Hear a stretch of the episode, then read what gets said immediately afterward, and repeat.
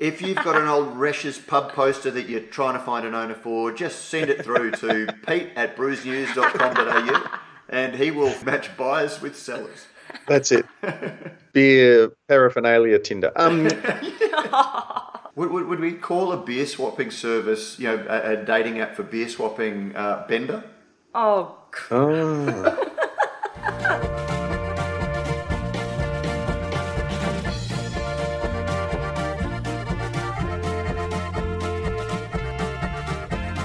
Radio Brews News is proudly presented by Cryomalt. With over twenty-five years in the field, Cryomalt are dedicated to providing the finest brewing ingredients to help brewers create the foundations of a truly excellent beer. They are your premium brewing partner, and they are proud supporters of this. And this is Brews News Week. And I'm your host, Pete Mitchum, and joining me is Matt Kierkegaard and the lovely Claire Burnett. G'day, Matt, and g'day, Claire. Good morning, hey. Pete. How are we? Yeah, not too shabby.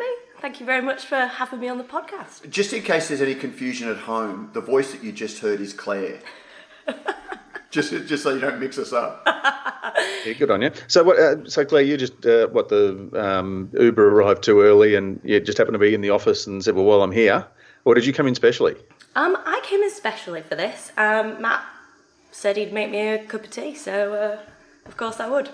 Well, there we go. Well, welcome aboard. Thank you very much for having me. Because we have, we've snuck you in, it's fair to say, um, on a couple of occasions, most notably at uh, BrewCon this year, mm-hmm. where you you joined us on the couch when we were doing a bit of a a bit of our wrap. But this is the first time, sort of, in the um, in the in the Brisbane studio, so to speak. Absolutely, and I'm not going to lie to you, Pete. Um, BrewCon, I probably wasn't at my finest. Um, seven o'clock in the morning uh, after the original starting party. My first one as well, so uh, that was pretty fun. It is definitely, it's it's one of those things we often talk about. It's a marathon, not a sprint. Um, and yeah, seasoned veterans, uh, you, you you get better as you get older. Ah, okay, experience. I have to say. Okay. Yeah, yeah. Right. Um, I, I'll, actually, I will throw that in because there was a, this weekend I was involved in the Great Australian Beer Festival at Geelong. And mm. for the first time we moved from um, from the racecourse, the Geelong racecourse, which is a, a, a good venue in its own right, but it, it divides the festival up into sort of five or six unique areas, which is it has its advantages in that um, we we had three separate stages, so you could have like a bit of a cabaret sort of stage and then two music stages not interfering with each other. Mm-hmm. Um, but then it's sort of it's a, a, a bit a bit of a disconnect. Um, But as I say, it has its advantages and its and its disadvantages. Moving this year right into the C B D, into Johnston Park, and um, it was the, the thing that I think puzzled me, and perhaps this is showing my age, so I'm keen to get your thoughts, Claire, and yours as well, Matt, is that there was then an after party. Now that to me, it's a bit analogous. It's like, hang on, we've had a beer fest, an eight-hour beer festival. Do we? Do you really need an, an after party? It, it is funny that you say that, Pete, because it, it, it's, it's something that I think I've alluded to or said outright on, on the podcast. It's probably something that's not going to make a lot of uh, people happy, given most of our listeners are in the business of making and selling beer. But, you know, I look at the weeks like Good Beer Week um, and, the you know, when, when there's BrewCon, and obviously it's a, it's a beer industry and so many events are geared around drinking. Um, that, you know, I, I, do, I do wonder... when, at what point, you know, things like occupational health and safety are going to start coming in, um, and businesses are going to have to sort of be start to become responsible for how much their employees uh, drink and consume as part of their, their jobs. I mean, I'm not sure on that one actually, because I think especially like people in my generation, um, you you want to you want to exit early. You don't want to drink until you puke. Like, that's not fun. That's it, leaving that wanting more. Yeah, exactly. And like, obviously Matt is the, the king of the Irish exit, so he knows how it's done. Are, are you allowed to say that? Of course she is. Okay. Is, is an Irish? I'm, I'm assuming the Irish exit is is Matt's smoke bomb. Yes, Matt's smoke bomb. That's what we called it when I was at uni. Yeah, an Irish exit. An Irish exit. Ah, so they're particularly good at, at just at leaving a party without being seen. Yeah.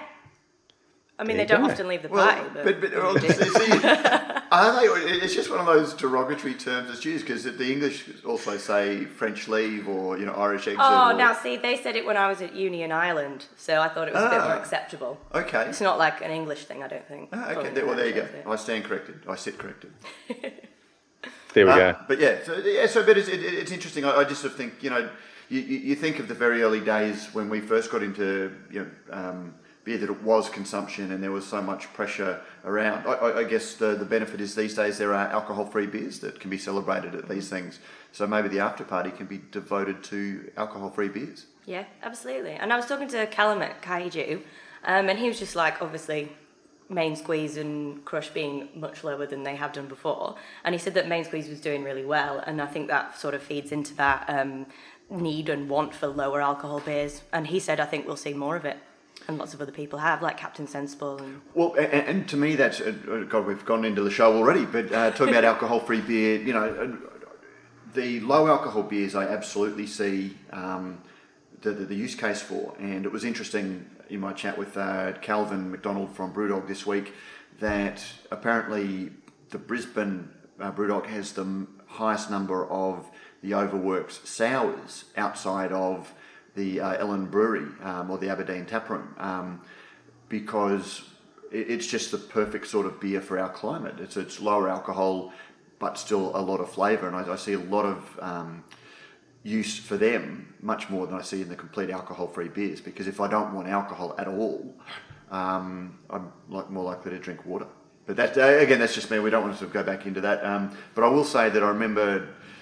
God, it was Good Beer Week about five years ago. Um, this, the saviour for me was uh, Watermelon Warhead. That, you know, you'd sort of have a couple of big I P As and then you just want something that almost restored your palate and was uh, very, very low alcohol. And so you could sort of be there drinking a beer and, um, you know, consume uh, over an extended period of time. True. And as a smaller person, I find that two I P As... floors me a little bit, so I have to keep on the low low A B V. Yeah, that's it. And and look, a funny story about Watermelon Warhead, but you know that one. You, you speak to Brendan Varis now, and uh, they kind of underestimated just how much water would they would get from the, the watermelons because it was a, it was a bit of a deal with the uh, a farm next door, I think, who had the who grew the watermelons, and it was in return for a couple of slabs of the beer because it was uh, like you know Coles and Woolies won't take this because they're a little bit blemished or whatever. Oh, we'll, we'll use them. Um, And so aiming, I think, initially for a three point five percent, you know, standard, you know, line and length um, Berliner Weiss, uh, actually got a little bit more moisture or, you know, uh, liquid water. Watered liquid, down. Watered down, yeah. And um, he said, oh, look, you know, between you and me, Prof, he said, you know, we, we I think we, we advertised it as a two point three percent or something, you know. Uh, but then when it, when it finally finished and we packaged it and all that sort of thing, he said, look, technically, it may have been um, uh, excise-wise, it may have been alcohol-free. That was just that, that very the first batch, and that was it was just brewed for for Gabs, um, and then obviously there were a few there were a few um, kegs of it that, that went around, and it's one of those great Gabs success stories too because it's one of the one of the first Gabs beers that um, went mainstream, if you like. So a festival beer that uh, uh, found a crowd and found favour, and um, yeah, became a, a, a core. Core range beer, which is great. Hey, listen, just while we before we get into the news news, um, and speaking about the Great Australian Beer Festival at Geelong, I was uh, in the Barrett Burston Brewers Table, which is sort of a like a, a very casual seminar sort of thing. I was basically just grabbing brewers as they walked past, uh, throwing a microphone and a beer in their hand, and um, just chatting about whatever we uh, whatever topic came up. But a uh, young bloke young bloke came up and he said, "Oh, look, this is really great. I heard you mentioning something about a, a podcast. Um, you know, I'm sort of getting into beer podcasts and that sort of thing. And oh, this the, these chats were just really great." So uh, I promised I, I would give a, a shout out to James, um, who's hopefully now has found us uh, through the Radio Brews News network and uh, and its many different um, formations and can find something that uh, he can have a bit of a listen to. But then the other one I noticed, and uh, uh, while I was chatting, I looked over and thought, I'm sure this bloke over here is wearing a, a BrewDog, a BrewDog T-shirt, and he had a cap on, but I couldn't, I couldn't see what the cap was. As he got closer, I thought, oh, the cap's, oh, it's a Stone. He's got a Stone brewing cap and a BrewDog uh, Taproom Berlin. And I'm thinking, oh, heck. So I actually kind of just a little bit of um, uh, uh, T P S. I was a little bit, I've got to say, I was a little bit worried um, that oh, this is going to be a full-on beer nerd. Like, have a look at, have a look at the, the, the gear this guy's rocking. But anyway, it turned out to be none other than Aaron Gladkey, um, who one was hour our slogan. One Hour Independence uh, logo. Anyway, we, we got chatting and whatever. And it was one of those things, you know, loved what we were doing and uh, loved. It was rapt that the, the stuff had arrived and was overwhelmed that it was uh, was such a generous prize for, you know, something so simple. Um, but also sort of, you know, got chatting. And then just by way of throwing it in, oh, by the way, um, Thursday I was diagnosed with cancer. So if you give us a bit of a shout out, um, I'm thinking, hang on. So to Aaron, he's um, diagnosed on Thursday with a, a just a went to check a you know it's a bit of a lump on the neck. Um, the prognosis hopefully is is fairly good. They've they've got it nice and early. Um, but I did promise Aaron that uh, on behalf of his family and his kids and all that sort of thing, that I would give a shout out to Aaron uh, and to say a big F you to cancer. Um, he's very much determined to beat this. And so uh, I said, yep, not a, the, the least we can do is give you a, a bit of a shout out, my mate. So uh, or good luck with it all. Oh, mate, absolutely. You, you should have seen Claire and I recall when you dropped that on us, Pete. Um, but yeah, well, you, you should have been there when it happened live, Matt. Well, good, good point. But uh, Aaron, yeah, so absolutely. Um, you know, thank you for entering. Glad you got the prize. But uh, you know, we're thinking of you, and uh, I'm sure the entire uh, Brews News family, um, Radio Brews News family, is as well. So uh, you know, all, all the very, very best, and and, and keep uh, keep in touch with uh, how things are going. Yeah, absolutely. Yeah, I'm. Yeah, he'll he'll let us know, I'm sure. And um, I, you know, made a bit, a bit of a promise that, uh, mate, I'll, this time next year I'll see you back here at the uh, the Great Australian Beer Festival in Geelong, and uh, we might even just get him up on stage. Oh. But and we'll see. You know, look, he, he might have even out nerded himself in terms of his uh, apparel. Because can I tell you, it was it was it was it was very significant. Um, because you look at you know, there's there's heaps of others, and everyone's sort of rocking the. Um, and obviously in Geelong, there's a lot of people with the um, the mismatched, uh, you know, the the little creatures t-shirt yeah. with the fur cap.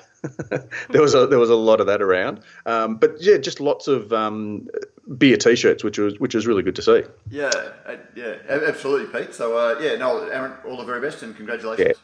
This time next year, we'll have a chat, we'll have a catch-up. Yeah. Uh, now, Matt, before we get into the news news, um, coming up on March the sixteenth through to the twentieth is the I B D Asia-Pacific Convention. That's correct, yes. Um, and, and we'll obviously be there to cover it um, and hopefully podcasting. Uh, got a few thoughts that I'll speak to you offline about, Pete, about how we can do it, but even though we're going to be there, listeners, you should be there as well, particularly the brewing industry professionals. The speaker highlights are absolutely, uh, you know, well worth the price of admission. Um, and just some of the ones that we've been sent through, um, Hugh Dunn, um, who is an absolute legend. Now, was he named? An Hugh I- Dunn's uh, brown ale was uh, now did win it won. I reckon it might have even won the A I B A trophy. Uh, maybe five or six years ago.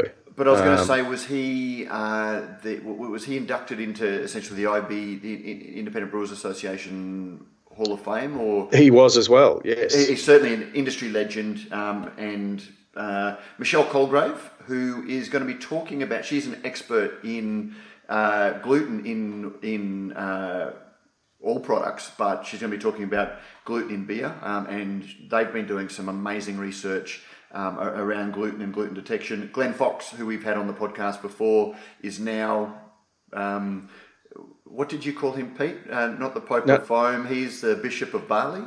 Was that? Yep. Yes, I think so. Um, or the the Ayatollah of autolysis. no, no, that was that was that was uh, Professor Charlie Bamforth. But uh, yeah. he he is uh, Glenn Fox is, is Professor Charlie Bamforth's successor.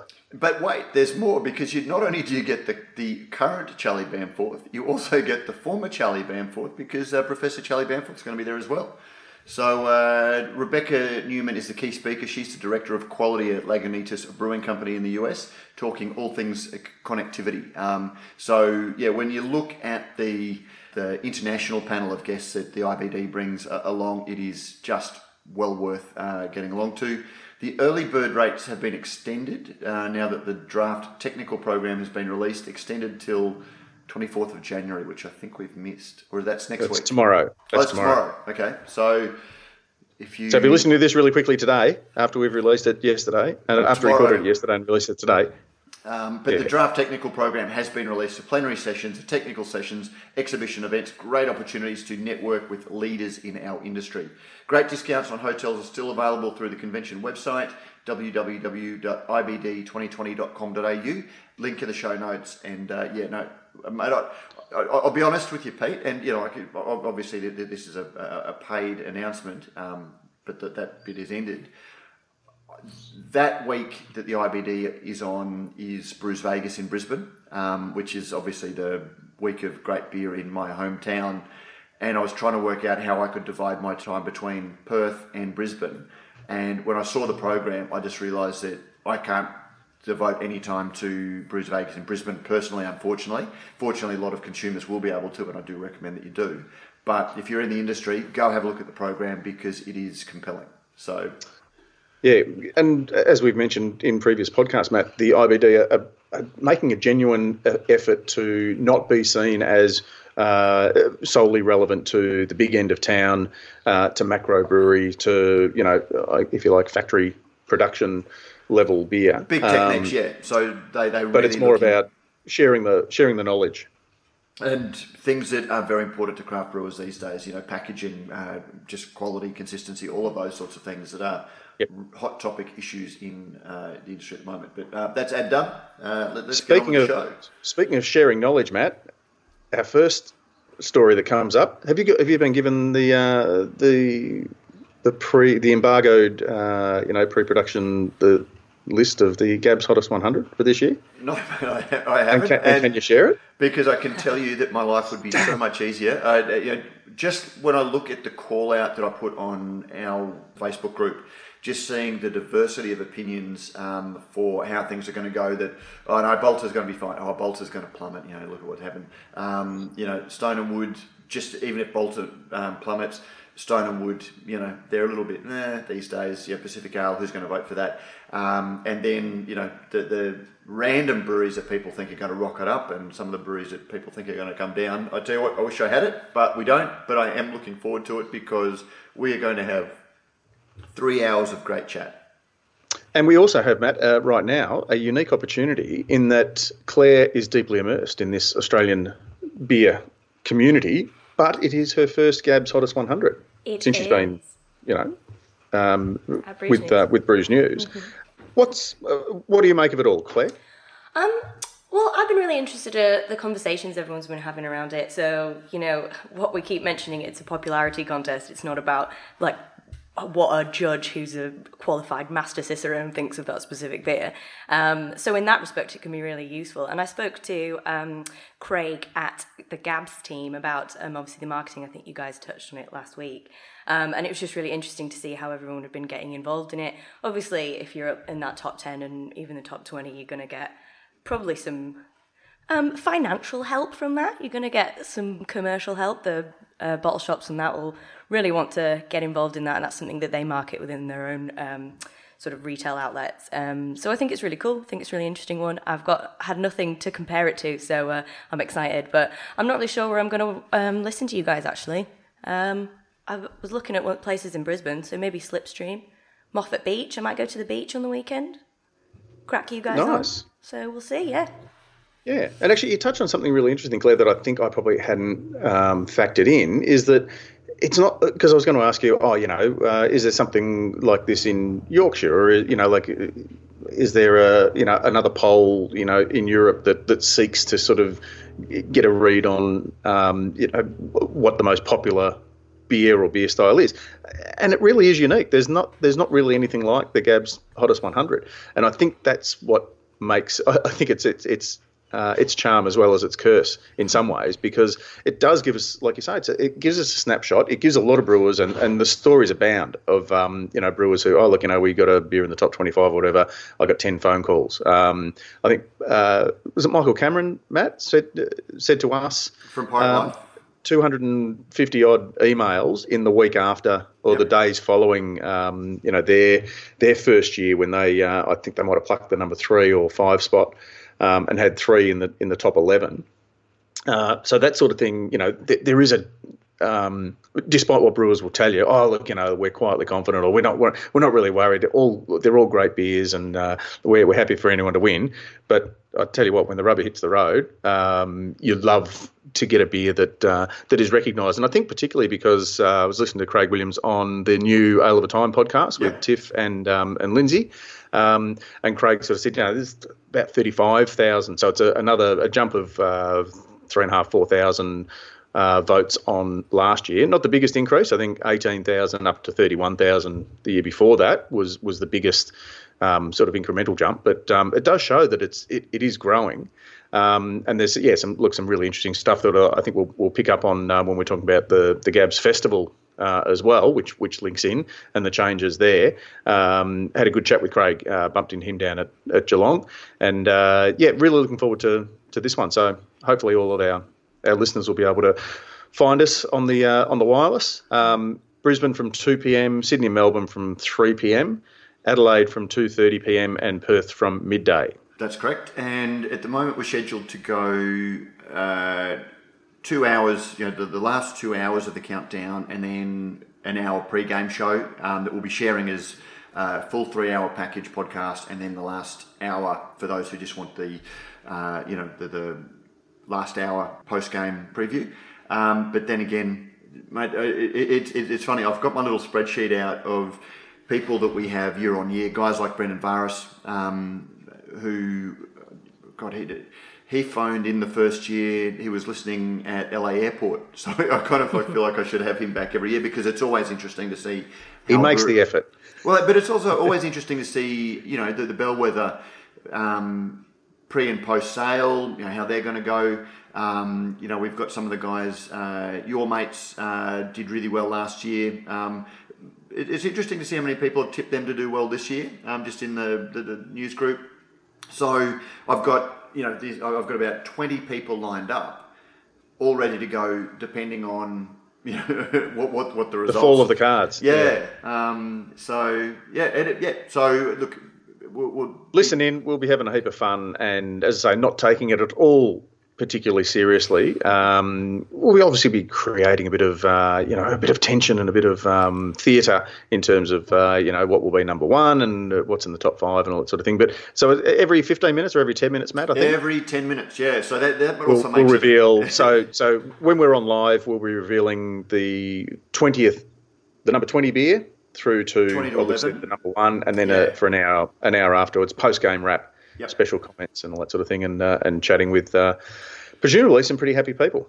Well, yeah, hopefully. Um, so anyway, so yeah, li- listen, and it's, it's great to see how many of you were intending to, to do that already. Yeah, that does make it a little bit worthwhile, because yeah, when you're uh, you know, to to set the scene, it's Matt and I and John, who's our uh, the panel operator, producer, uh, making us all sound good and, and queuing up the calls and that sort of thing, so that we can just sort of keep yabbering. Um, but it does feel a little bit insulated and isolated, because we're just up there. There's just the three of us in a in a boardroom.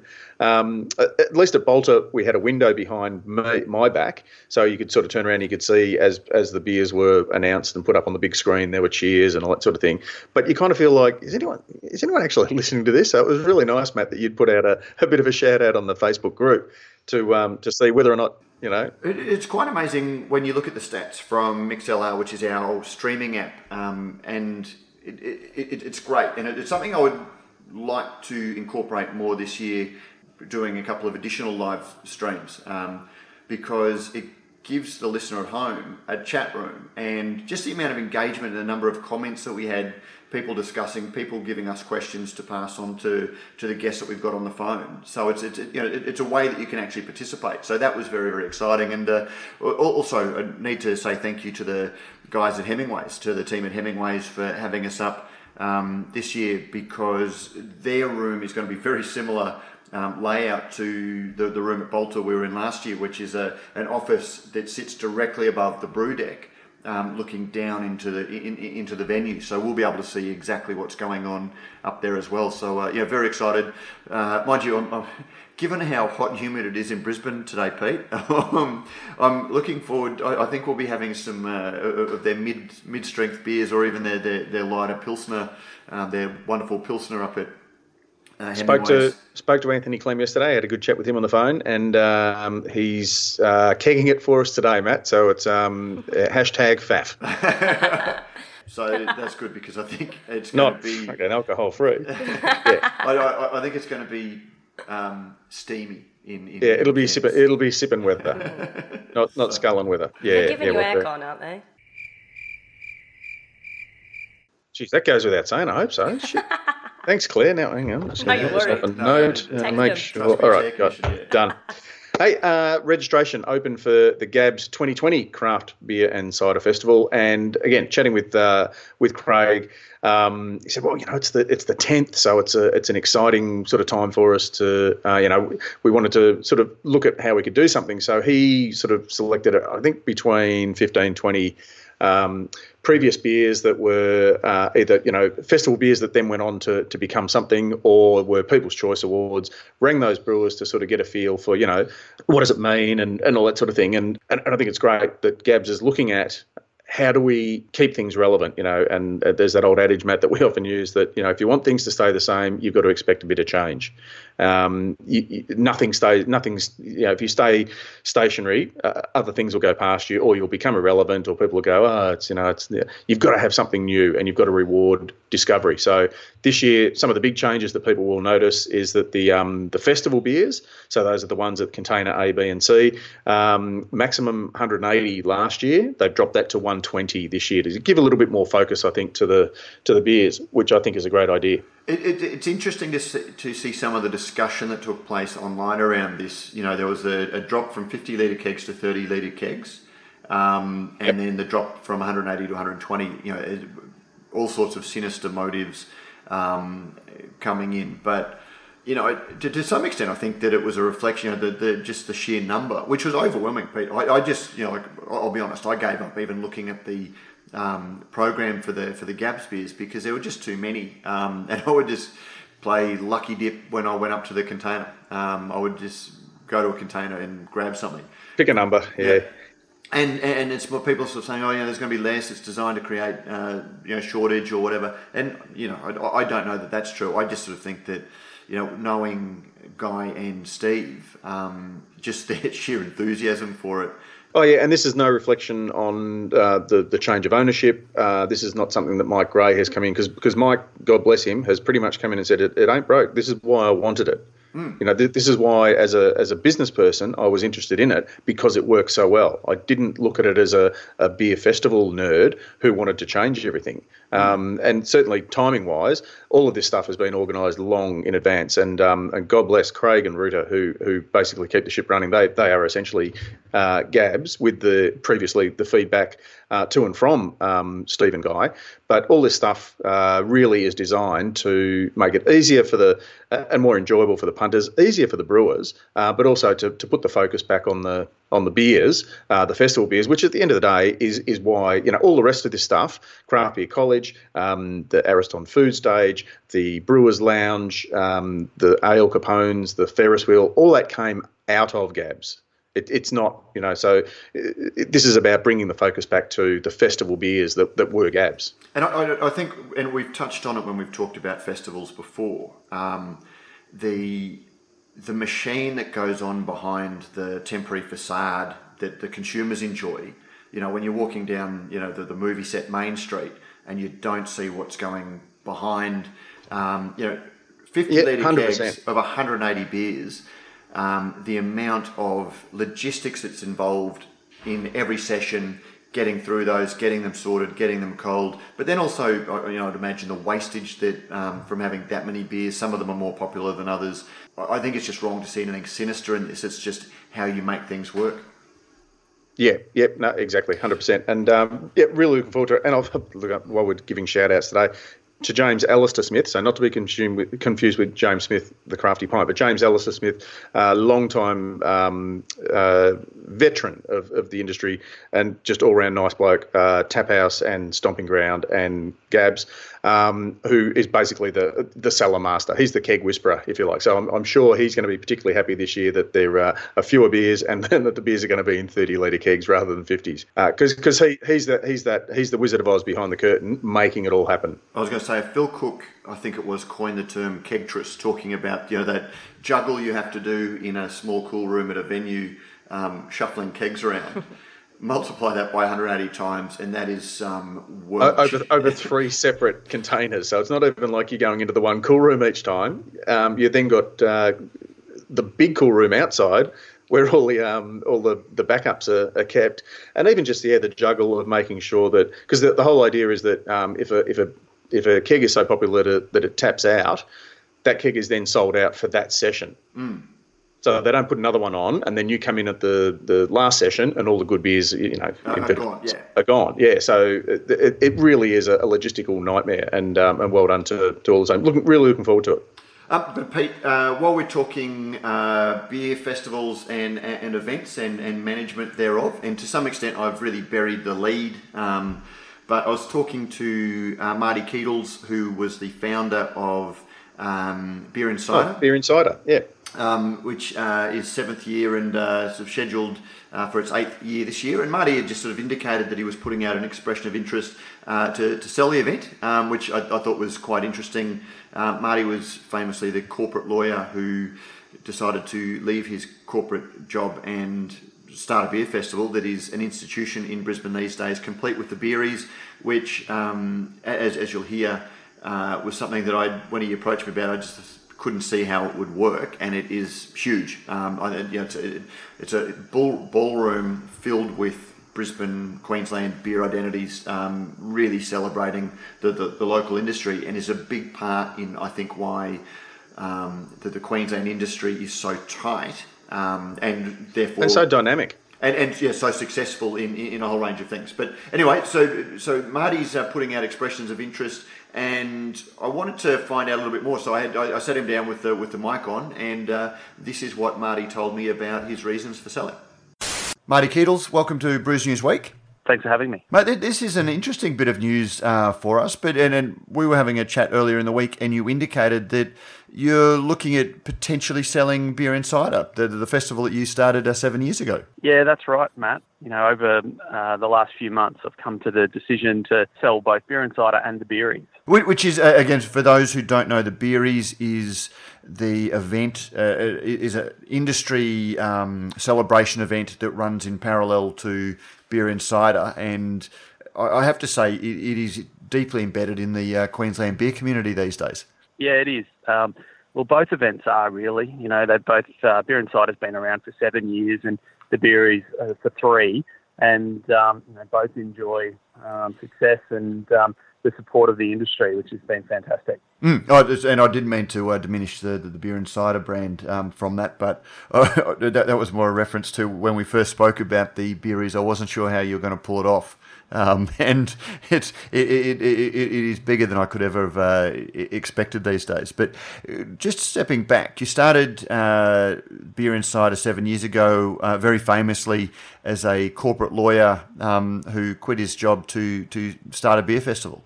That's right. Um, uh, bright-eyed and bushy-tailed seven years ago, um, you know, and uh, been on the journey since then. And, you know, it's been a fantastic journey, one sort of filled with growth. We've seen the festival go from, you know, two and a half thousand people in two thousand fourteen to, you know, close to twenty thousand uh, now. So, yeah, for, for me, it's um, it's been a difficult decision, but one that I ultimately feel is the right decision. You know, it's got to do with my personality type, and anyone who knows me, um, you know, we've just had our second baby, Alex and I, and uh, I've also been growing an industrial robotics business for the last five years, and we're looking to take that national. And also, just from a personality perspective, I'm I'm sort of really interested in that process of creation, and Beer Insider and the Beeries now are kind of mature businesses that, um, you know, I feel will be more valuable and, um, you know, um, better in the hands of, of someone who's got that skill set of running it from a day-to-day operation perspective rather than, you know, someone like myself who's probably more of an entrepreneur. Actually, you, you raised two things there. Um, one... It, it, it's a tough gig for somebody with a young family because it, it's pretty much uh, all-consuming, and, and you are a small little team. That's right.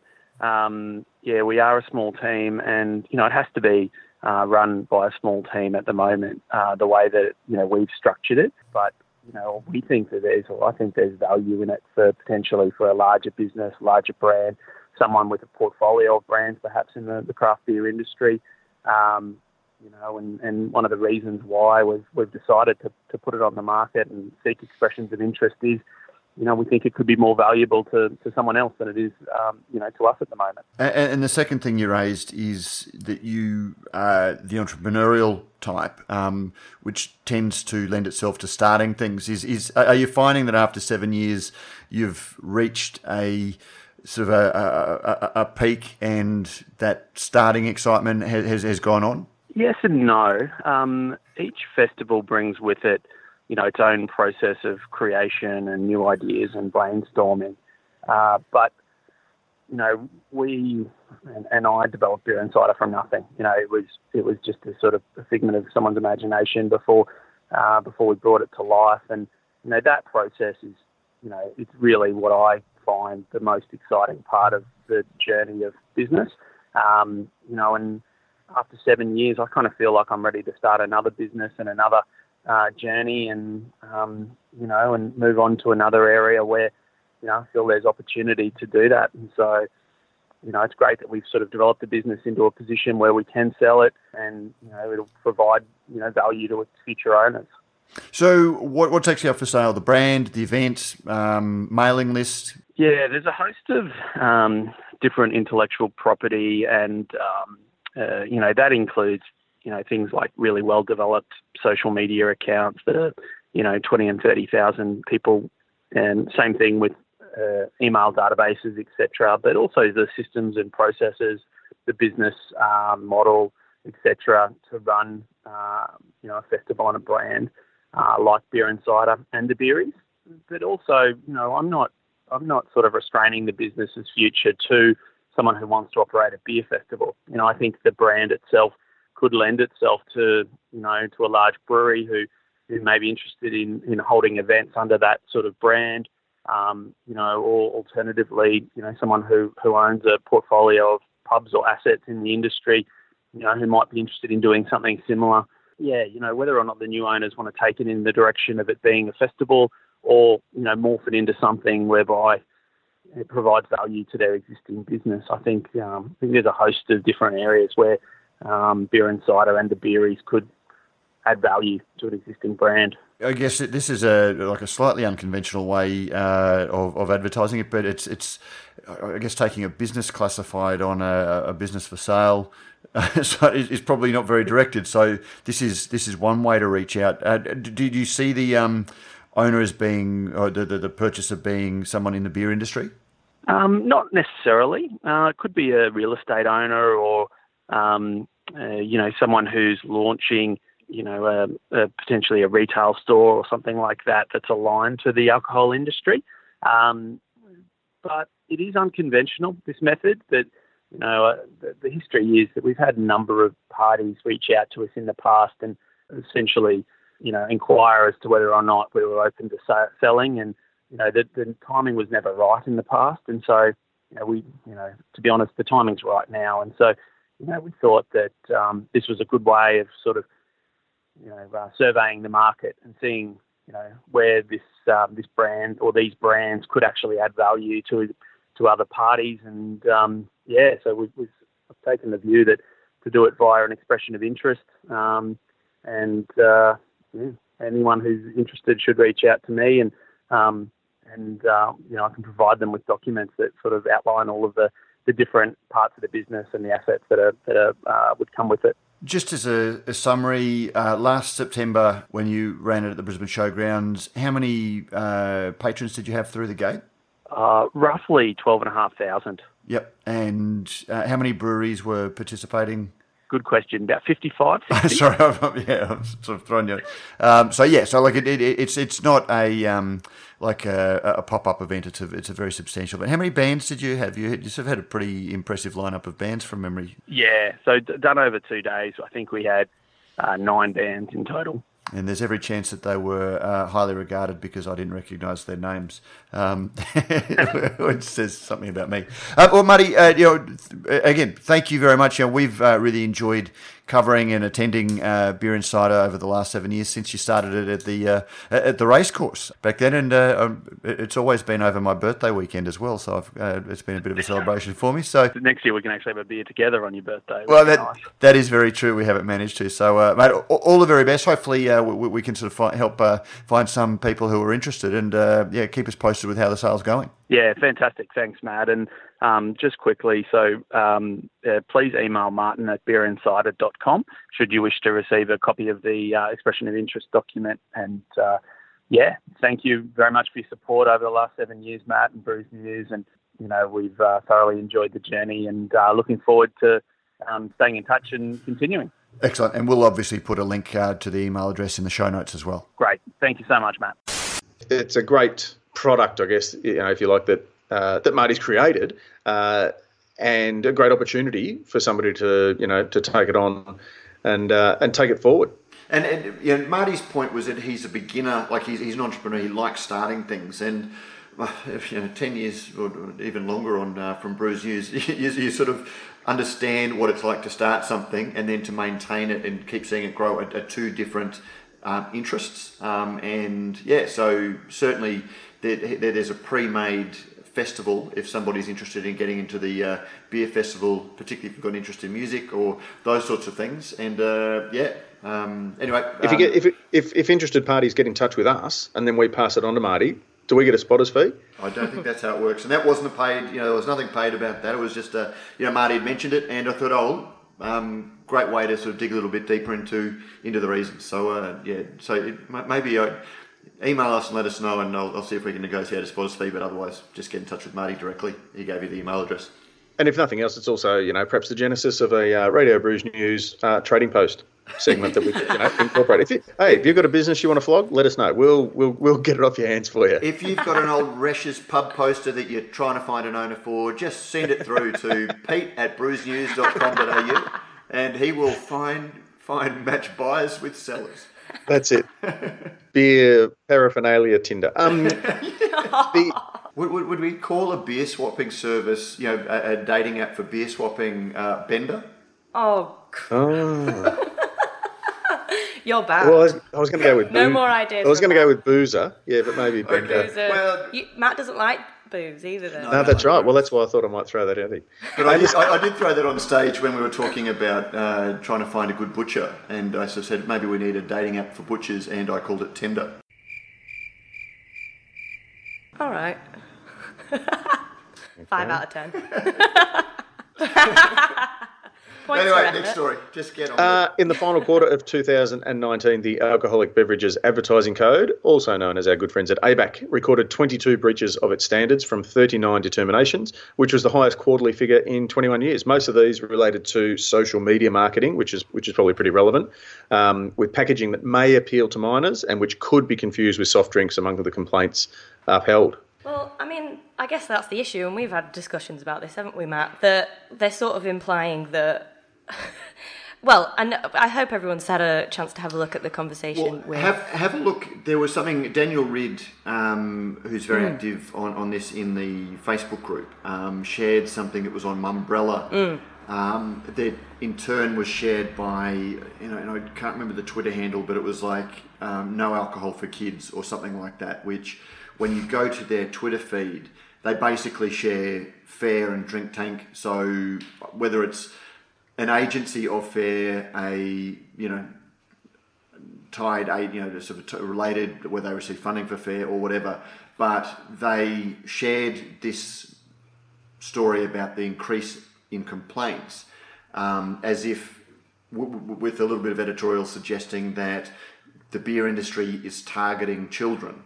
Um, which, you know, w- when you look at the discussion in the industry, when you look at the discussions that we have personally, I, I don't think anyone, in particularly in the craft industry, I, you know, um, is targeting children at all. I think there is a little bit of discussion to be had around what it means to have a label that can appeal to children unintentionally, Um, but I don't know. I, I, I would be very surprised if anybody was actively targeting children. Um, but yet that is their their line. You know, they're they're saying there is increasing complaints because people are targeting children.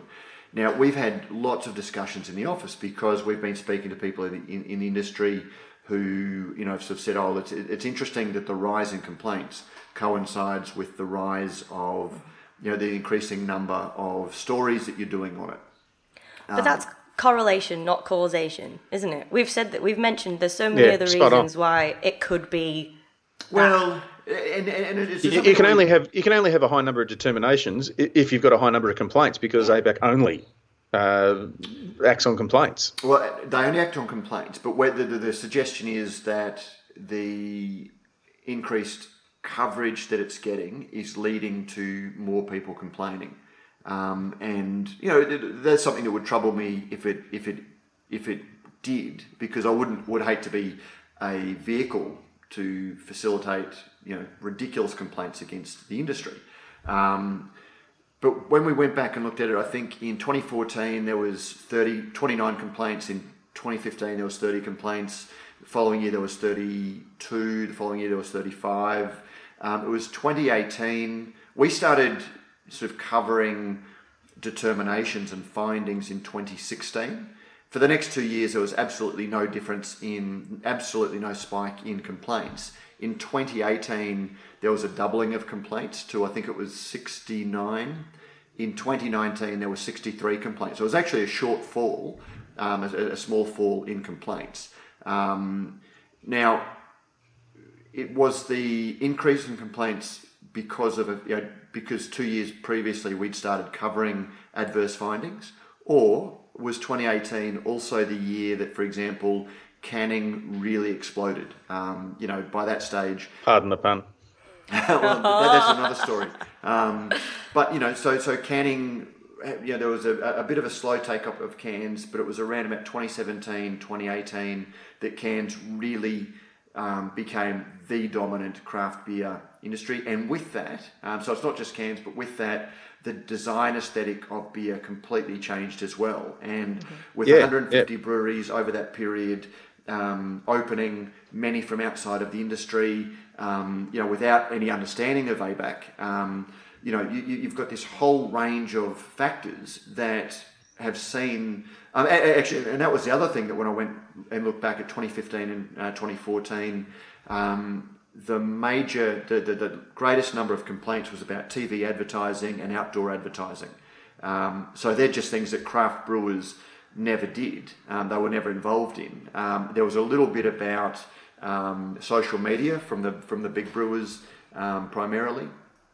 Um, and actually, no, it was outdoor advertising and uh, T V advertising for the big brewers. It was social media for the bigger, small brewers. Um, and we've also seen a range in, you know, social media complaints. And a lot of those have been historic social media um, where professional complainers have gone back, um, you know, have invested time in going back. So, you know, look, I, I really have debated this, and I, I just can't see any causation, um, you know, it's significant thing that I can point to that would show that there was causation um between increased coverage. And from what we, from the feedback that we get, the increased coverage actually has made brewers much more aware um, of the A B A C requirements, which they just weren't before. So I'm actually tipping that um, we'll probably see a decline in com- or a, a decline in breaches um, because brewers are going to be getting their house in order. Yeah, they'll just be more savvy about it and just realise that, you know, you're going to have to be careful about calling it a milkshake or having a cartoon on your can. And, you know, the A B A C has a pre-vetting service to, if you're even concerned about it. And lots of people that do have and, or want their beers in bottle shops probably best go through that and just make sure it's all right, really. Because as much as we might disagree with the rules, they are still the rules. That's that's what we, we sell alcohol. This is an industry that sells alcohol. You have to be responsible. Um, it's just the aim. It's the rules of the game. You've got to play them. And look, and, and that's where it was interesting. Uh, Claire did a great story. Actually, I can say this and uh, watch her blush as I uh, talk about how good her story was. She did a great story about Kaiju this week, um, because they've just, they're about to brew a million litres of beer. Um, you know, crush is a huge thing. And it, it was very relevant because they changed their can, I think, two or three years ago, um, as they sort of got it into Dan Murphy's, which is a signatory to Wayback. There was that subtle tweaking of their packaging that they went from the cartoon monsters to fruit. And also it was Kaiju Crush with a very prominent beer um, underneath that. And on one hand, you look at their canning and it's colourful and, you know, bright. They're very, very proud of the work that they've had by their New York uh, designer. Um, but they've had no complaints against them for that packaging because those subtle changes that they made, including prominently putting beer on the can, have forestalled um, you know, any complaints. They pre-vet their, their stuff. So when, when you look at that, how distinctive and successful their packaging is, to the number of people that weigh in the comments going, uh, A B A C is stifling our creativity, it's killing design and all of those sorts of things. Um, you know, I would sort of say that, you know, Kaiju is probably a pretty compelling argument that that's just not the case. That yes, you need to factor A B A C into your clever design, but you can still come up with a clever design that is bright colours um, and, you know, boundary pushing in, in some ways, but still complies with A B A C. Yep. Yeah, well, exactly. And I mean, what Callum said about it was that it's a design challenge. They just take it into consideration right at the beginning before they even think about what colours or cartoons or whatever is going to be on the can. They think, like, make sure it's within those guidelines. And, I mean, if you're obviously appealing or appear to appeal to minors, or if you're encouraging people to buy your alcohol because of its alcohol content, then kind of rethink that. And yeah, yeah, look, this is one of those slightly more vexed statements that I'll make and we'll get emails about, but complaints are one thing. You know, it, a rise in complaints is one thing, but you can complain all you want. If there's not a breach, there won't be a, a, a breach found. So, you know, if brewers aren't breaching, um, A B A C will still have to consider complaints. There'll be time wasted in responding to those complaints, but if there's not a breach, there's no breach, you know. So if you adhere to the code, there won't be a breach no matter how many um, complaints are made. Mm-hmm. And Pete, I don't know if you saw um, on the Facebook page, just the Brews News, Australian Brews News Facebook page, um, Rhys Lopez, the uh, brewer Other Side, um, he sort of weighed in, and it was a really good discussion actually, and I'm really glad he um, said something, because obviously if he's thinking that, then p- other people in the industry might be. So it sort of allowed that Uh, conversation to open up. Um, but one of the things he said, apart from potentially media coverage, um, I, I actually called him at the beginning of the week just to have a chat about it. It's super weird to have an argument on Facebook and then not actually speak to them. yeah. um, so uh, I, and he's a terrific I, bloke. I was yeah, lucky enough really to cool. have him on stage at, at Craft College at Gabs last year. Yeah. Um, first time I met him, lovely bloke. Yeah, and he's super nice, and he was really nice about Brews News. He's like, obviously, like the whole industry read it, like, and I think that's why he felt that we had the responsibility to do it in a certain way. But at the same time, he suggested that we were more critical of A B A C um, in our articles. And I was just a bit like, to be honest, no, because we're not a lobby group. Um, we're a media outlet. You tell the facts as they are. If I wanted to do a, a more of a critical piece, which, I mean, has been in the pipeline for a while, we're getting, I'm having a chat to some professors and things like that um, about their take on it. We aren't a lobby group. Um, this this isn't our take. We can't editorialise the news, um, or that would just make us massively irresponsible. So, I mean, that's the way I sort of thought about it and looked at it. Um, but there's, yeah. it's just such a complicated and complex um, issue, and that's why I'm really glad it's out there, if I'm honest.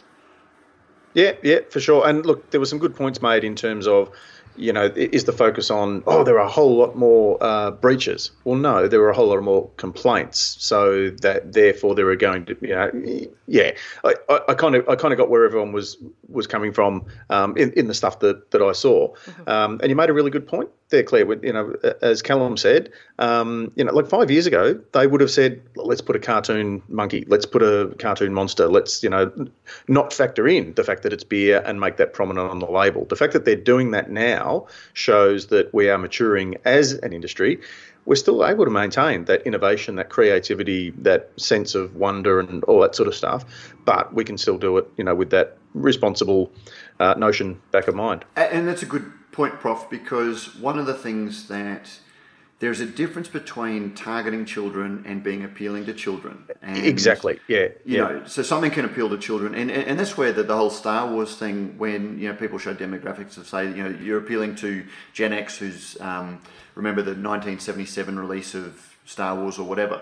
Um, the point is that if it can also appeal to children, you need to be really, really, you know, tread very, very carefully, um, even if you're not targeting them, because, and from the anti-alcohol lobby's perspective, you know, I'd, I've seen fair quoting reports, and actually I've even seen government um, health bodies quoting reports that have titles such as "The alcohol industry is grooming the next generation of beer drinkers." Um, so uh, there's a lot of discussion on Facebook saying, well, this is sold in a licensed product, children can't buy it, or, you know, I'm a responsible parent, I'll make sure that my children don't take it from the fridge. That's only part of the, the, the argument. It's, it's not whether children have access to the, that can, it's whether you're making alcohol um, attractive to children. Um, and, and that's the accusation that the, uh, that the alcohol lobby often makes, that it's, it's essentially grooming the next generation of uh, drinkers, and that's something that needs to be factored in to, to the whole debate. But, you know, again, um, I think we've... Uh, We've killed that one. Yep. Speaking of grooming new drinkers, um, how does hard seltzer fit into that? Uh, well, I, well, this Claire, you've, poured, you, you've, you've, you've tipped one down your neck. I have, my love, I have. Um, and, uh, when yes. Pete and I went to uh, the, the U S last year, we bought Claire back a, uh, a White Claw, um, and I brought... Uh, yeah, um, a couple of White Claws back. Um, so what did you think of it, Claire? Um, I believe Pete's already read out my comments on that. um.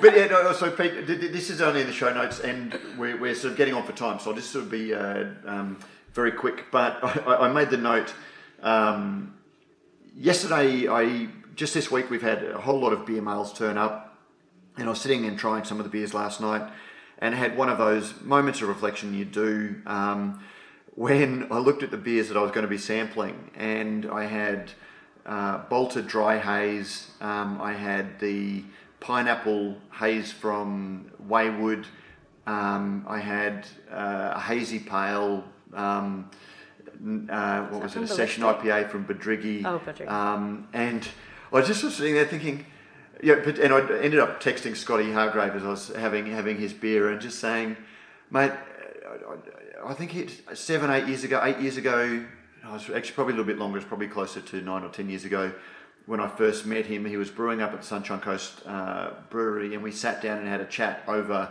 the Dunkelweiss that he brewed at uh, the Sunshine Coast Brewery, a very classic German style. And I, I was just musing how much the beer industry and the styles that we're consuming have changed so drastically in such a short time. And so... hops were once about bitterness. Um, you know, I P As became about a pungent aroma, um, but a big and even bigger bitterness. Um, and now bitterness is, you know, all but absent from a lot of the, the, the new beer styles. You know, brewers were striving for clarity. Now they want to make it, you know, they want to haze the bejesus out of it, um, using all sorts of techniques, uh, both both fair and foul. Um, and... the flavour profile is just completely different, um, and it is just—it just seems to have happened so very quickly. Um, and you know, that, that let me just sort of think. Well, gee, you know, do we have a right to complain? You know, when when brewers are chasing a flavour profile that appeals to people that don't like traditional beer, flavours are skewing. Um, you know, there is a certain overlap between sweetened seltzers and. Um, you know, some of the, the, the modern craft beers. Do we have a right to complain, you know, to, to whinge and moan about, you know, what other people choose to drink, if even if they're not beer? Yeah, no, one hundred percent agree. And and I think what, when you were just saying that, it, uh, what clicked in me was not so much the beers that we have now, but the beers that we no longer have. And I'm thinking of things like, you know, like just delicate Hefeweizens, wit beers, um, even, you know, the old Belgian pale ale. Very hard to find now. Those uh, have really sort of fallen by the wayside. So it's not as if we're we're constantly adding to the um, the portfolio, if you like. We're replacing um, you know the bottom ten percent um, as, as something new comes along. Mate, I, I, I can't wait. But give it four or five years, I'm looking into my crystal ball, give it four or five years and some edgy uh, craft brewer is going to discover a recipe for a forgotten beer style like a little Belgian pale ale. And they're just going, it is going to be the hyped style of summer. You're going to find it in an old library book, covered in dust. Yeah, yeah, you're going to blow the dust off and go, hey guys, I've discovered this amazing beer style. Um, but that's it. Somebody will, you know, in ten years' time will come up with, you know, uh, you know, like a, a, a Belgian style, you know, cloudy uh, wit.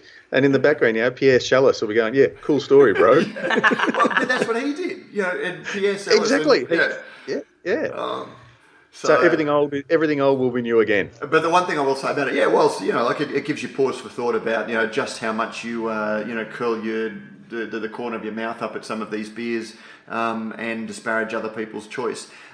It, I, I, I think that the more that craft brewers, um, and I, I posted that um, photo accidentally to the page, but then to the uh, to Facebook page. There's a for, for those who haven't seen it, um, and Joe might be able to link in the show notes.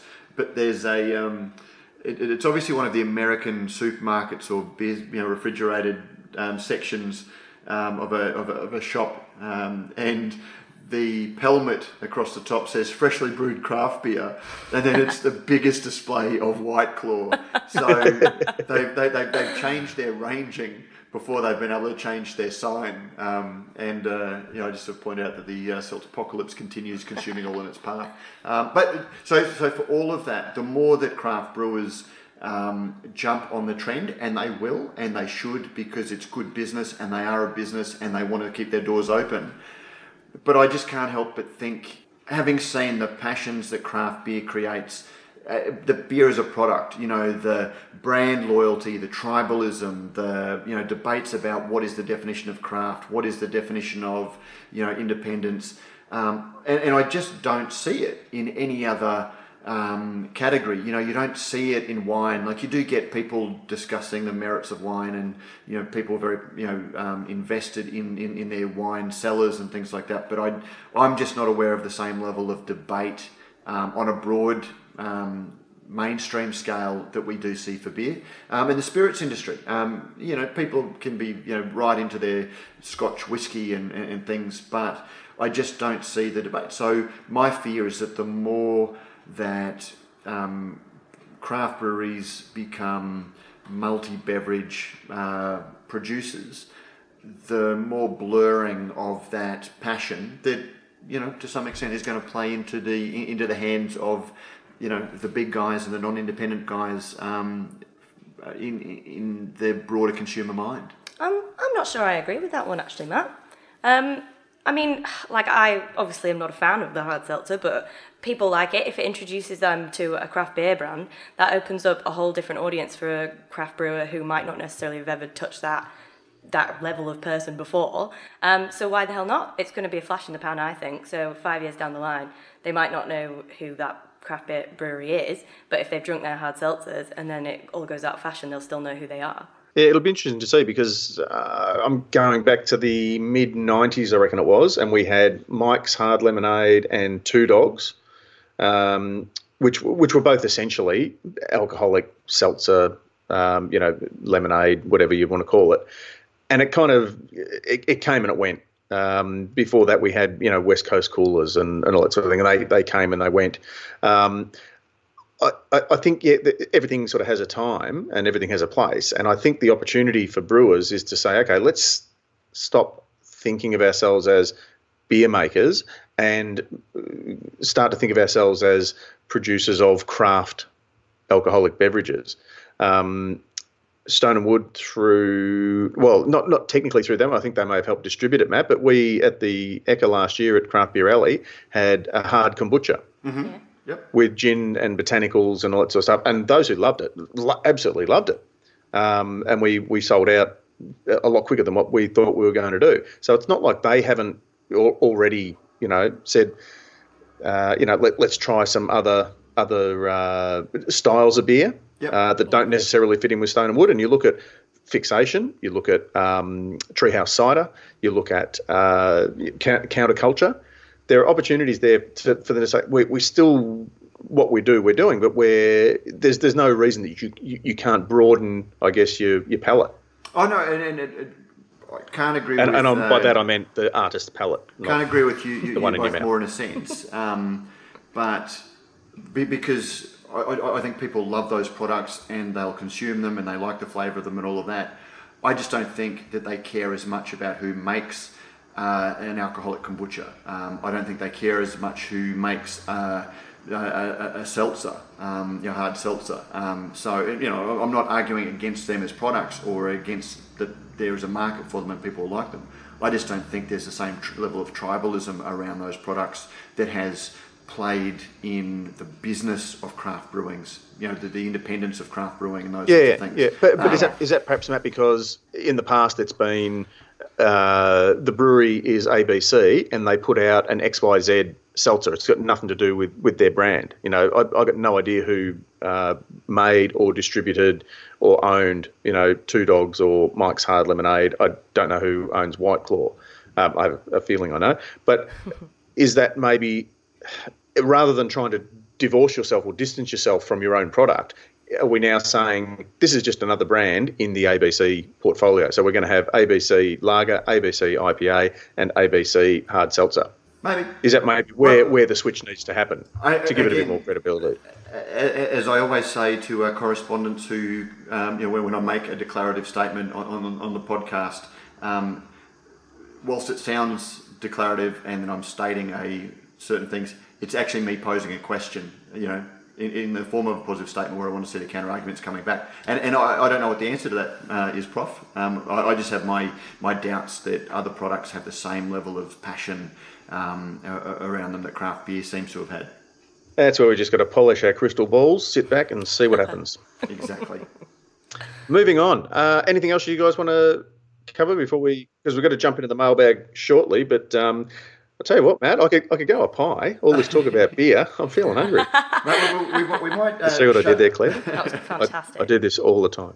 We might shut uh, um, hold mailbag over to next week, um, only because it, it, we're, we're well and truly on top uh, over time. But, cool. uh, yeah, no, just uh, pies. It was interesting to see uh, come up in my LinkedIn feed that apparently Qantas is stocking uh, stout pies these days, but they're Jetty Road stout pies, which... Uh, Is is an interesting little bit of branding from obviously the Founders First owned uh, or Founders First invested in brewery. Yes. Um, and interesting yeah. enough, that came the day after a, a regular listener or regular correspondent um, sent me a photo of a Brisbane, you know, craft beer institution, um, Saccharomyces, that has a Facebook post for a weekend of indie tap takeover. And the six breweries were Founders First um, properties, and they were really playing up the indie. Um, so Founders First, we actually we're going to be speaking to to the guys for a follow up on our last year chat. Um, obviously, the the guys who are involved in Founders First um, seem to be getting some action and some traction through that consortium, um, which I just saw again. I just put that out there as observation. Yeah, yeah, and that's certainly, again, you know, five, ten years ago, which, oh, geez, are we ever going to find, you know, I, I long for the day where we'll see an independent or a craft beer, as we call them then, um, you know, in uh, in a Dan Murphy's bottle shop or, you know, on tap at an A L H pub and, uh, and, and, you know, things have really jumped ahead in leaps and bounds. This is something, you know, when we first started doing beer and food matchings, Matt, you, you in Brisbane and me in Melbourne, Kiralee in, in New South, Uh, it was really sort of, you know, it was that real hard slog mm. um, because people just didn't think of, of, of beer as a as a match with food. Uh, now we're getting, you know, beer matched inside food. That's terrific. I'm a fan. A few other people have done it as well, though, haven't they? Young Henry's did a pie. Uh, well, I think there have been a few. I think I reckon this is the first time there's been a like a specifically branded oh, like um, an, on an product. Airline. On, I, yeah, I, I think Bird's Eye or one of the um, pie makers had, you know... Mc, McCain's, is, McCain's has got a craft, craft beer, craft beer battered, yeah, featuring uh, John Boston. Uh, I, well, yeah, anyway. Yeah, but there's craft beer battered chips, which is a little bit like... Um, that sounds horrifying. Just, uh, you know, crisps, a bag of crisps, um, one of, you know, Red Rock Deli or one of the, the, the, the boutique brands of uh, crisps um, has... uh, Stradbroke Island salt and, oh, you know, uh, fermented malt vinegar um, flavour. And you go, well, you know that these terms have become meaningless when you start throwing that sort of garbage. Oh, yeah, it. That's it. I don't know Anything else? I, yeah, well, I was just going to say, I don't know who listens to this um, sort of drivel when we're going like this, but I do know somebody that does, Pete. Yes.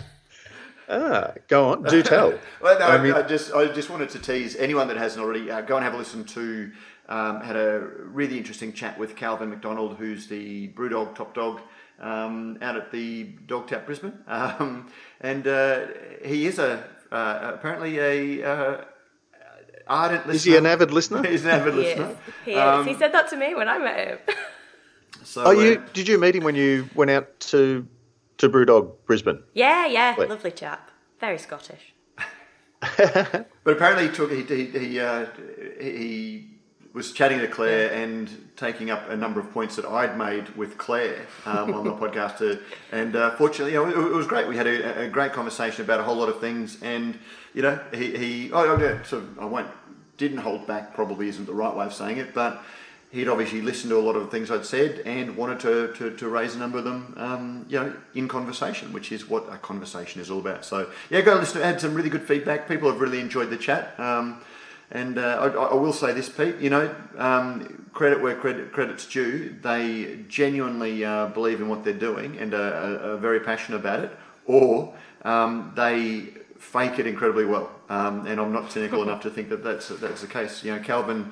has worked at the, you know, he's twenty-eight, he's worked there since he uh, was at uni, um, and, you know, genuinely uh, passionate about what he does and, and, and the business. Yep, uh, and that's, that, look, that's all we can ask, uh, other than, you know, um, we'll, we'll give a shout out to him and um, as a listener, so thanks for that. And look, I, I would just hope that in our dealings and talking about BrewDog, because it, it obviously does come up quite a bit, because um, it's a fairly significant um, newsworthy event, that we haven't sort of got any of, of our info wrong. Um, obviously, opinions can are neither right nor wrong. They're, they're just opinions. But um, hopefully we've, we've been fair and even-handed um, in our coverage of, uh, um, of what BrewDog has done, um, which, of course, is separate to, you know, why BrewDog has, has done whatever they've done. Sometimes uh, I'm lumped in, you know, when people sort of say, oh, you know, they're, they're haters. Um, and you know, I, I would hate to think that. Oh, there you go. I'm, I'm going to become a hater about that statement, um, because it, it is absolutely not. Um, it, it's just not quite jumping, you know, buying into the hype, and always questioning, you know, holding them to account for the things that they say, and wanting to see that they back up. Um, and uh, just an example of that, you know, I was a little bit skeptical um, when you, you see all of the hype around paternity leave, for example. Um, because in Australia, hospitality is very much a casualised workforce. And so you don't get benefits. You get a slightly higher hourly rate, but you don't yep. get the benefits. Um, and so when you bring in, you know, maternity leave, for example, if you're a casual staff member, um, if you're not rostered on, you just don't, you know, you don't get maternity leave. You're just not working for a period of time.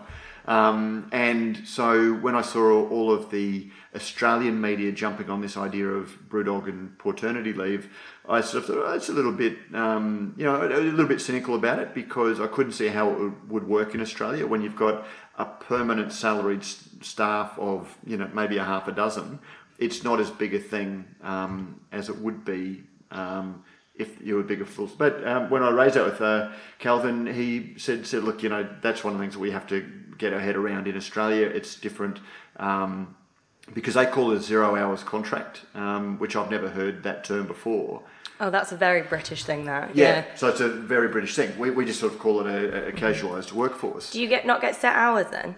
No, like if if you're not like you are contracted on, for six hours, uh, sixteen no, hours a week. No, or, oh, no, okay. If you're casual, you're casual. Oh. It's sort of, and you can be, you, you know, there are minimum hours you can work and those sorts of things. But particularly in hospitality, yeah. you wait until you're until you've um, got yeah. hours. Ah, oh, so if you've got teenage recently. children, uh, like I have, you know, they on the Friday they'll get their roster for next week, so they've got no idea, so they can't plan, um, you know, a weekend away with their family, for example, because they don't know whether. um, they're working Tuesday night and Wednesday morning, okay. or Saturday and Sunday until a week, depending on the on the employee.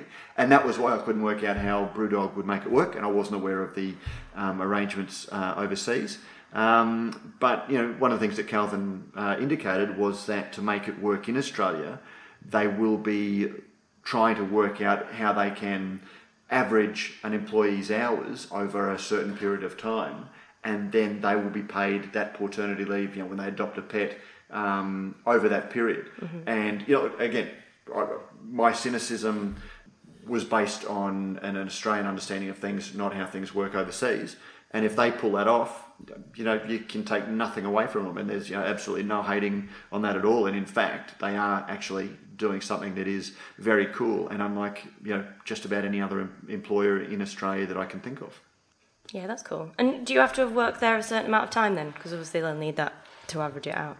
I don't, yeah, I'd, I'd imagine oh. so. Yeah, so so, so there, there are obviously practicalities that they're grappling with. Mm-hmm. Um, but the fact that he, when I asked him about it, they'd obviously been considering it. Yeah, because, they thought about it. Yeah, mm-hmm. it, it wasn't something I'd raised elsewhere. Mm-hmm. Um, not just a P R stunt type thing. Well, you'd hope not. Well. and, and, and the indications are that it's not. So, yeah, so oh, uh, cool. w- without any... Um, You know, anyway, so yeah, I'd, I'd hate to sort of anyone to think that I was a hater, but just uh, you know, a, a professional um, questioner. Yeah. questioner. Keep it, keep them honest. That's what we do. We're the Democrats, keeping the bastards honest. I'm just, I'm just glad that seventeen minutes ago you said we got, we got to wrap this up really quickly now. oh, well, that, that was Classic. important. yeah, no, no, that wasn't just gibber. No, was, I, I know, no, serious I know. stuff. But it's, it's just we do that in I, the office as well. I, know. I got. I got my wine. I got my outro and my, um, you know, thank you uh, hat on, ready, you know, to sort of to, to wind it up and bring it all home. And, and it was seven it minutes, together. Pete. I've got the timer in front oh. of me. It was seven minutes. So, oh. but but just before we go to your wind up, um, you know, when if if BrewDog, now that they're getting their canning line sorted, as pe- people that have listened to the podcast would know that they have. If they wanted to talk about an initiative such as paternity leave at short notice, can you think of a way that they could communicate that with beer drinkers?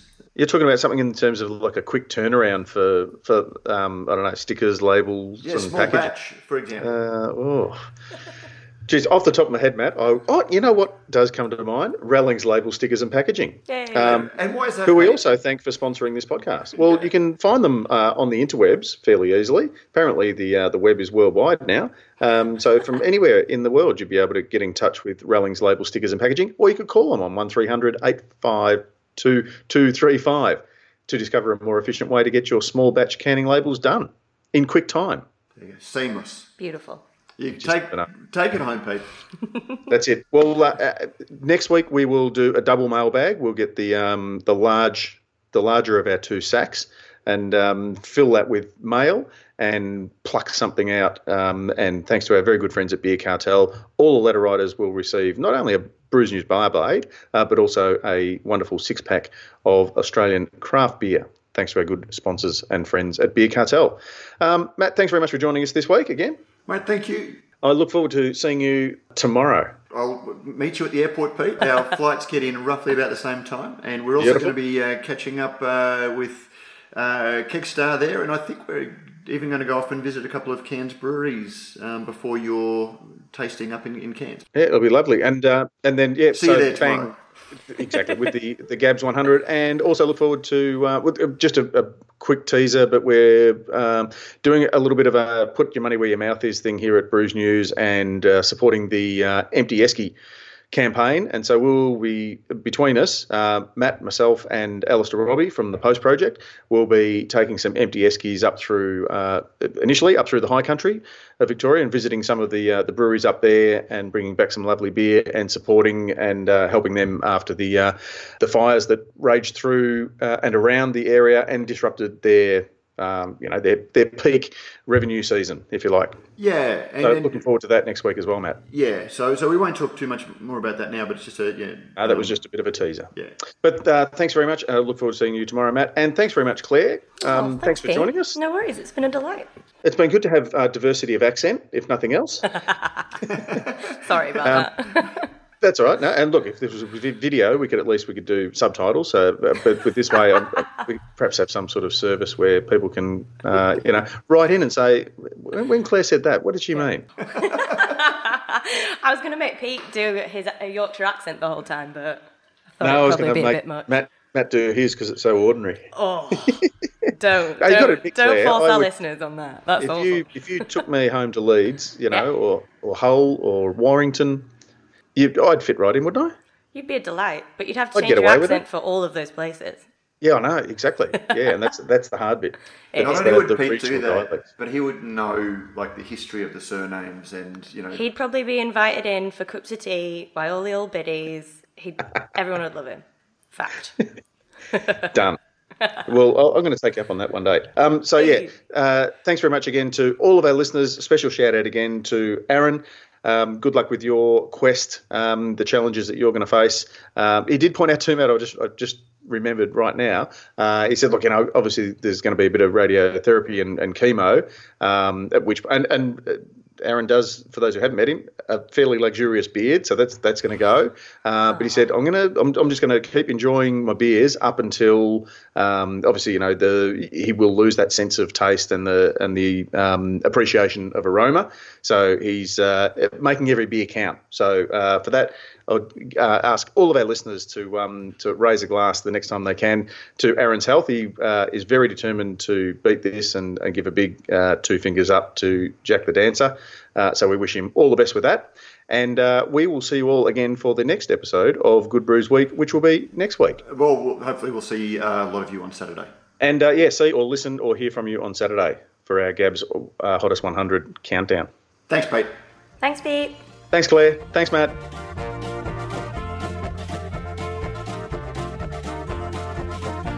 And we're out. Boom. Don't forget, if you like what we do here at Radio Brews News, you can help us out in a number of ways. You can sponsor the show either by a small monthly contribution or through a one-off donation. You'll find details in the show notes. You can also review us on iTunes or whatever your favourite podcasting service happens to be. Let us know what you think and help others find and discover our shows. Finally, you can tell us what you think about what's going on in the beer industry by emailing us at producer at brewsnews.com.au. All letters received will receive in return, as by, by way of thanks, a Brews News bottle opener. And thanks to our very good friends at Beer Cartel, the letter of the week will receive a mixed six-pack of Great Australian Beer. We love hearing your thoughts on the stories we cover because, as you may have heard, beer is a conversation.